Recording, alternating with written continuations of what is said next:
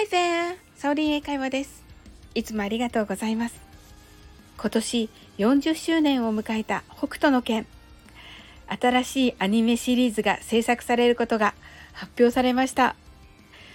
漫画連載終了から35年。それでも読み継がれ、不動の人気を誇っているため、新しいアニメ化は本当に楽しみです。北斗の拳は海外に英語でどのように紹介されているかというと Fist of the North Star と言います。Fist とは拳のことです。握り拳を作ることは英語で make a fist で表現します。He made a fist as he got angry 彼は怒って握り拳を作ったという感じの英語になります。あまり使いたくない表現ですが、知っていると便利なのでおすすめです。